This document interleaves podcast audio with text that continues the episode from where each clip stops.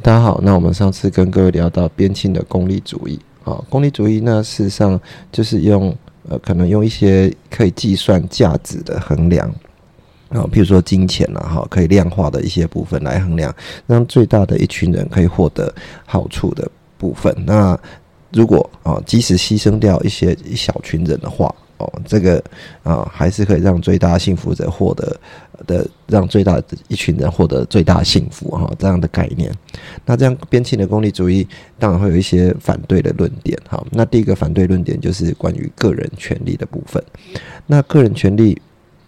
啊，举例来讲啊，就是像。呃，古代罗马人哈，他们会把这个基督徒哈丢到这个罗马竞技场里面啊，让狮子吃啊，可能这样子对啊，大部分的罗马人哈，可能可以呃获得很大的快乐，因为他们看哦这样子呃，因为那时候是呃禁止这种基督教在做传播的哈，所以这样基督徒哈丢到竞技场里面啊，或许是一个很残忍的行为啊，但是可能会让一些人哇看起来。很兴奋哈，这样子的状态。那呃，如果以这样的概概概念来讲哈，是不是哦？让把基督徒丢给狮子吃哈，让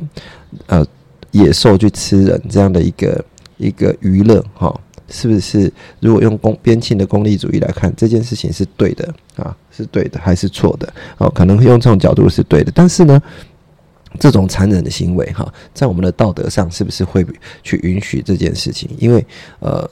我们看到哦，这样的一个人，哈，被被这种呃野兽吃掉，啊，有没有让个人的这种权利，哈，个人的权利，他有人生下来就有一个生存权嘛，哈，那。这样的一个生存权的部分，是不是违反到这个基督徒的本身的一个权利的部分？哈，这是呃有关边境功利主义哈，有一些人会对他的一些论点哈，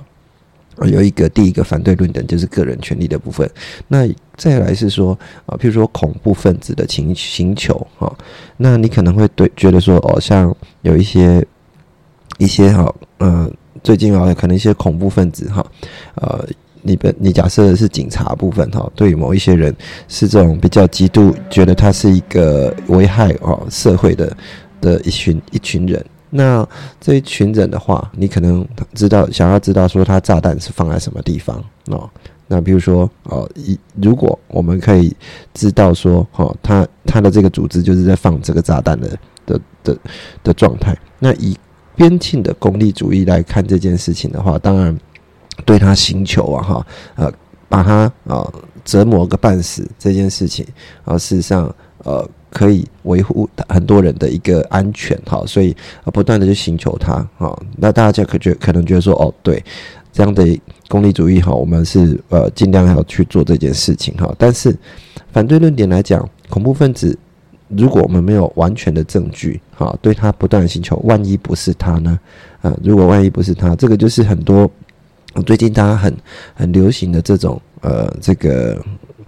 呃废死的一个论点，哈，就是呃废死就是废除死刑嘛，哈，那废除死刑的。大部分呃，当然这个论点哈不是这么单纯的哈，但是呃很多人就想到说，呃这个死刑犯呢，他也有个人的权利，好，那如果把它放出来的话，可能会对很多大众的一个安全产生一些一些影响哈，那或者是以牙还牙的部分哈，他呃这个受受害者啊，受害者获得多少的这种痛苦，他应该就要以多少痛苦来还这件事情哈，但是。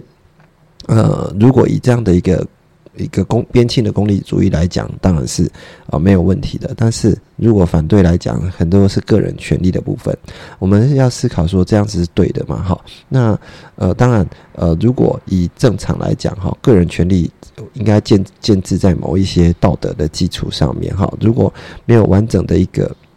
一个论述跟证据的话，是没有办法好做。做到这件事，那恐怖分子的星球，如果呃以最极致来讲说，哦，如果呃恐怖分子他打死都不愿意去这把自己的一个这个公正点或公这个呃证词哈去讲出来哈，不愿意去讲出炸弹的的地方的话，那有没有可能啊？有没有可能去说哦？那我就要去虐待这个恐怖分子的幼女哈？可能我知道他的女儿住在某个地方。好，那我们就去把他女儿抓来。这女儿，这个小女儿根本就完全不知道这件事情。好，那完全不知道这件事情，但是他却因为他爸爸哦，可能做了这样子一个事情，那而而要被连坐哦，要做连坐这样一个虐待。好，这样的一个状态的话啊，如果以边沁的功利主义的来看的话，还是成立的嘛？啊，所以呃，恐怖分子的寻求，甚至寻求到他的一个一个小小孩。哦，他的家人的部分，啊，这样的事情来讲，呃，有没有违反到他一个个人权利的部分？这是呃第一个的反对论点。哈，所以呃，道德哈，如果以这样子来看的话，边沁功利主义就是整整本书就道德呢，其实终究哈就是成本跟效益的计算。啊，如果以单纯这样的论点来看的话，很多事情会变得呃很简单，好，会变得很很会变得很单纯哈。但是呢，呃，其实这整本书哈都在讲正义的部分哈，显然不是那么单纯哈。那另外这本书里面也有讲出一个故事哈，这个故事叫做欧梅拉斯城市哈。这个城市呢是一个呃，我们讲类类似乌托邦哈，大家都生活的非常快乐哈。那啊，生活自给自足哈，啊，每一个人就是呃洋想洋溢着这个幸福的笑容。它是这个城市里面的一个呃房间的一个深处哈，有一个有一栋大楼里面房间的深处，好，这个深处里面被关着一个小女孩，那这小女孩可能是被认为说她本身是一个呃恶魔的这种邪恶的一个象征，好，那这个邪恶的象征大家把它关起来哈，如果放它出来的话，那这个欧美拉斯城市就会被摧毁哈，那这个小女孩哦终日不得。见到天日哈，一直被关在这种阴暗的地窖里面，只因为哈他是传说中的这个呃这个呃邪恶的一个化身哈，所以把他关起来啊。这样子一个角度来看的话，对那个小女孩来讲，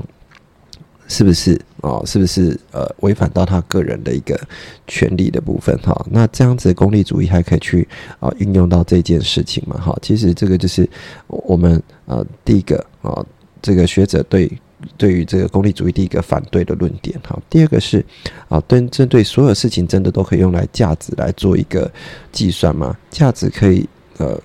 很多事情可以用用价值用用这个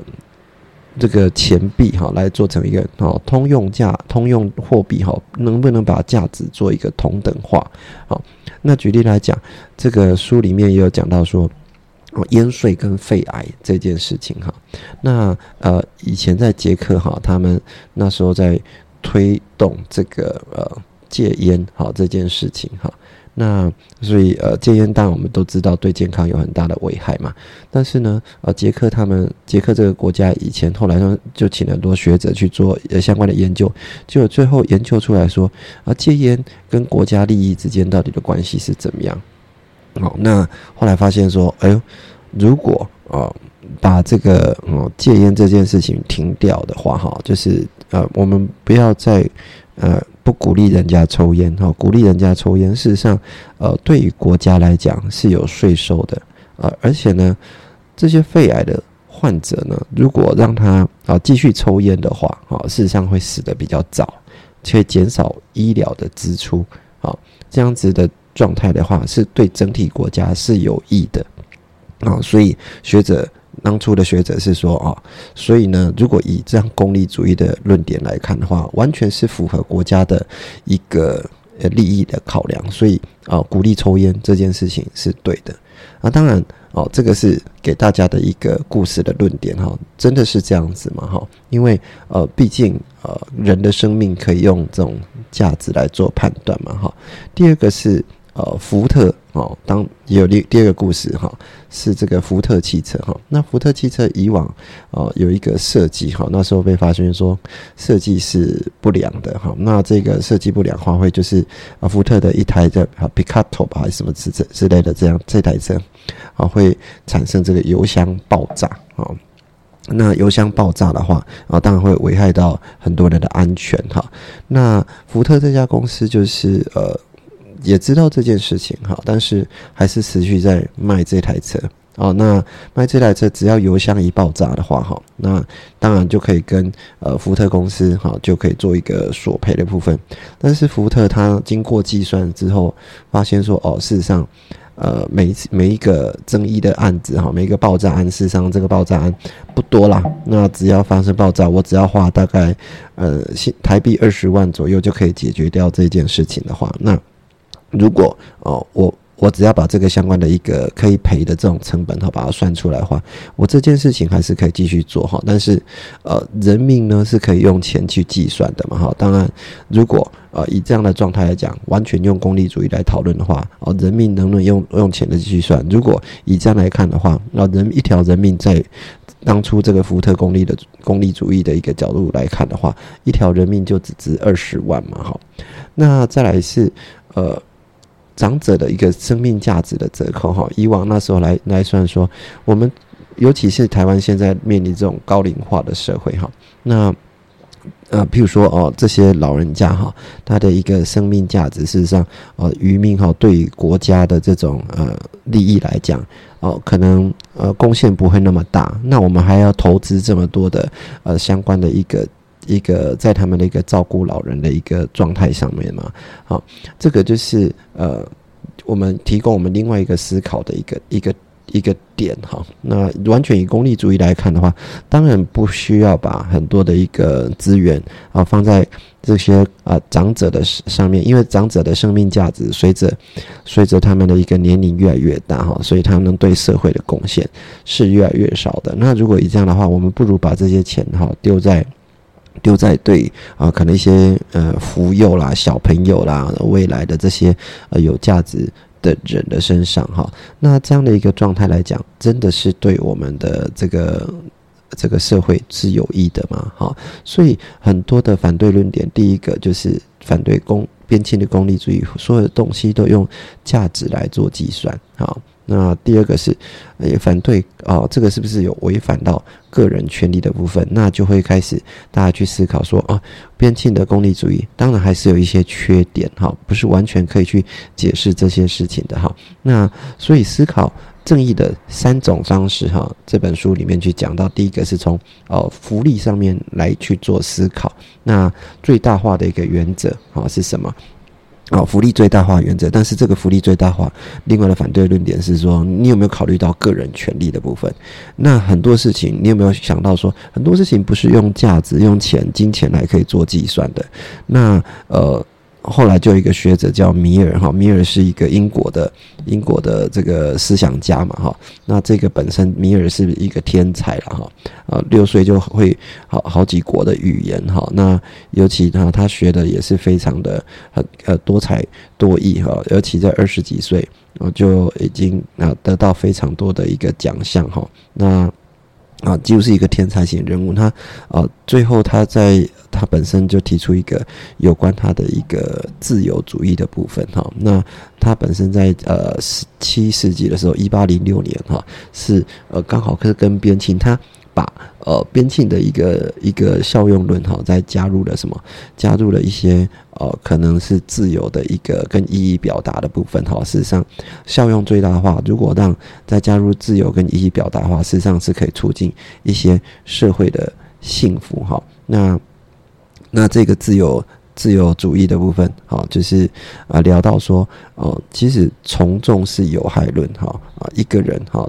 不需要完全的合乎哦传统，哈，因为必须要考虑到说他本身是一个自由的一个个体，哈。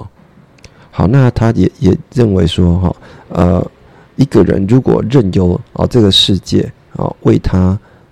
来选择他的人生计划哈，他唯一的能力就是像星星星一样的模仿能力而已。哦，他其实要讲的是说，人哈都有个个别的一个表达和个别的思想的部分，我们应该去尊重个人的一个一个权利的一个一个想法的部分哈。如果你在效用最大化的考量之下，应该也是要去考虑到呃自由主义啊，自由的一个个人的一些想法哈。那所以呢，如果你还可以考虑到这件事情的话，我们去把这种功利主义哈，去辨别出来说哪一种是可以获得更高的快乐的部分哈。那更高快乐的的的内容的话，举例来讲，最常就是听到说，那我们是不是可以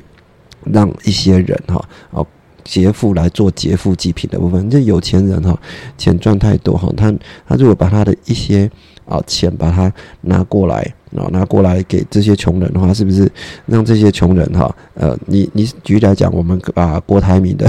的钱哈，他每一个人都发个一百万。啊，发个一百万让这些穷人的话，一百万可能对哦，对不起，一百万可能太多哦。每个人发个十万块，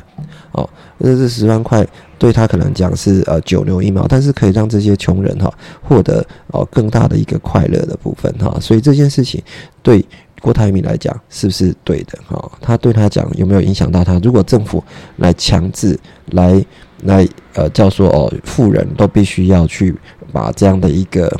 一个呃相关的一个钱财或者相关的一个财产哦，做一个分配的部分，做劫富济贫这件事情，让很多人可以获得更大的快乐哦。这件事情到底对或不对？这个比较呃开始去影响到说我们现在最常听到的一些啊共产主义的部分哈。那如果以这样来看的话，那这个富人他本身来讲，可能我就呃。我们就把税率调高嘛，哈，富人的税率就调高。但是这样子的税率一调高的时候，会不会造成说，哦，这些富人以后就不敢去把这些呃钱拿出来花，哈？那会造成呃呃比较拥有比较多钱的人，他愿意更不愿意把钱拿到市场上去运用，可能就会造成说我们现在看到的哦，不只是通膨的部分，可能产生一些通缩的状态，哈。第二个有没有有没有问到说他个人？是不是去同意这件事情哈？因为还是强调到个人主义的部分。那呃，再是说呃，有一个学者叫诺奇克哈，那诺奇克就去举举举例来讲说，这些资产啊的正当性是怎么样？很有可能他本身的资产，比如说呃，郭台铭讲呃，都是白白手起家嘛，但是有一些呃富三代哈，他的相关的资产实际上是来自于来自于不是他个人。哦，完全努力出来，可能是来自于继承的部分哈。他看他爷爷，哦，或者他的一个祖先，就留下这些资产给他们。那这些资产呢，也是因为啊，社会上有给他一些呃支持的部分，他才可以获得这么大的一个一个资产的部分。那像这样的一个资产正当性，是来自于哦社会给他，他是不是应该要重新再分配回去给给这些人哈？那举例来讲，哦，他就说，哎，篮球员乔丹好了。如果乔丹 Jordan 他本身的一个收入是非常高，是因为很多人会去哦看他的一个表演哦，获得他的表演的这个门票部分。所以 Jordan 他本身的一个资产是不是应该拿出来跟？跟这些这些社会上的呃愿意的球迷哈来做一些均分的部分哈，那这个这个状态来讲啊，是不是有影响到乔丹本身的一个个人的一个一个自由自由的部分？所以呃，我们在这本书的一百四十页里面去聊到说，事实上自我是有所有权的哈。那呃，我们必须要去看到说，你这个课税的一个正当性到底是怎么样？好，那。再是劫富济贫这件事情到底是对的还是错的？那我们只能说，乔丹哦，如果以这样来看的话，他是很幸运的人嘛，哈啊，如果自我说有，他是很幸运的，因为他拥有很多人啊这么好的一个天分的部分啊，那所以呃，以这样的状态来讲，你完全用这种功利主义去哦做一个辨别更高的快乐这样的部分的话啊，没有去尊重到个人的自由。哦，没有去尊重他个人的自由，这个是米尔哦，把刚刚讲的，如果你今天哦边沁的功利主义，我再做一个更高的一个解释，是说你如果功利主义的考量之下，事实上还要再考虑到个人的一个自由部分哈，那自我的所有权哈，我们呃有几个啊几个论点哈，在这里也讲了几个故事哈，完全都去考虑到个人的部分，那如果往下延伸啊。就是说，我只要个人觉得这样这件事情是符合我个人权益的部分，我就会去做啊的状态哦，这样子是呃，完全是功利主义加上自由主义这样的一个状态，是可以完全去衡量的嘛？那它里边就讲到几个故事，让各位去做一个思考哈。第一个就是说，哦，卖器官这件事情哈。那比如说哦，呃，卖肾好了，我个人觉得说，呃，肾脏事实上人啊有两颗嘛，那如果只要一颗的话，还是可以活下去。那可能上在经济上面哈，可能没有办法活得下去的状态之下，或者是呃比较穷困的时候，可能我们有一些人哈，他就会选择说哦，比较穷困的国家哈，他就会选择把肾啊卖掉给这些富人啊，给这些富人的部分。那这件事情哦，是也符合功利主义，也符合所谓的呃自我主义。的部分哈，让有一些人哈可以获得最效用最大化。那在我个人的部分，我也觉得说啊，我我把这个肾卖掉，可以获得一笔金钱来解决我个人的事情啊，这样的事情自我所有权哦，这样子是对的吗？好。第二个哦，它里面的另外一个故事是在一个德国的故事哈。那德国故事是讲到说哦，协助自杀哈。啊，这个是二零零七年哈，有一个呃凯沃基医师了哈。那这个凯沃基医师呃被称为说他本身是一个死亡医师哈，因为他看到很多人啊。啊，真的是死，呃，被吸吸被吸的哈，这个是一个比较痛苦的状态哈，所以他就帮这些人哈，呃，做了很多的一个协助死亡，他个人已经不想活了，那他就把他协助死亡，哦的部分哈，这个有点类似我们呃现在大家比较能去接受的安乐死的状态哦，这样以安乐死的状态也符合功利主义，也符合自由的一个一个自我状态上，那这件事情政府是不是可以立法去同意他？哦，这个是我们另外一个去思考的点哈。再是呃，二零零一年的时候，德国曾经有一个事件哈，这个事件也是蛮蛮出名的，就是有一个人哈，在网络上他去公告说他想要吃人肉哈，想要吃人肉来征求自我愿意来当啊这个当他的菜的人哈。那真的很多人哈，还还还真的去投稿说他想要。让自己被吃掉哈，那最后真的有一个英国来自英国的一个一个年轻人哈，他就跟他跟他做一个访谈，谈完之后他还真的愿意让自己被吃哈，那整件事情哈，这最后呃就被爆出来了哈，那这这件事情在自我所有权里面，功利主义有一个人想被吃，那有一个人想吃人好，那那。双方都可以获得哦这样的幸福，那也是尊重各有自我主义哈。当然，呃，在德国里面哈，他们呃这种呃没有这种食呃双方合意的一个食人罪哈，因为当初也没有这个罪行哈，最后他这个也被用这个谋杀谋杀的一个罪名来来做这样的一个判定哈。所以呃整个状态来讲，如果我们以这样来思考的话，功利主义再加上自我。哦，个人的一个个人意愿、个人权利的部分的话，呃，能不能完全来解释正义这件事情？哈，那呃，我们。就必须要做一个思考哈，所以呃，今天先花一点时间跟各位聊到说，哦，功利主义跟呃自由主义来做一个结合啊，完能完能不能完全去呃解释啊一些我们所面对的目前的这几个呃比较有争议的一个状态的部分哈，那下礼拜再跟各位聊到啊另外一个部分哈，好，那我们今天就先跟各位聊到这边喽，拜拜。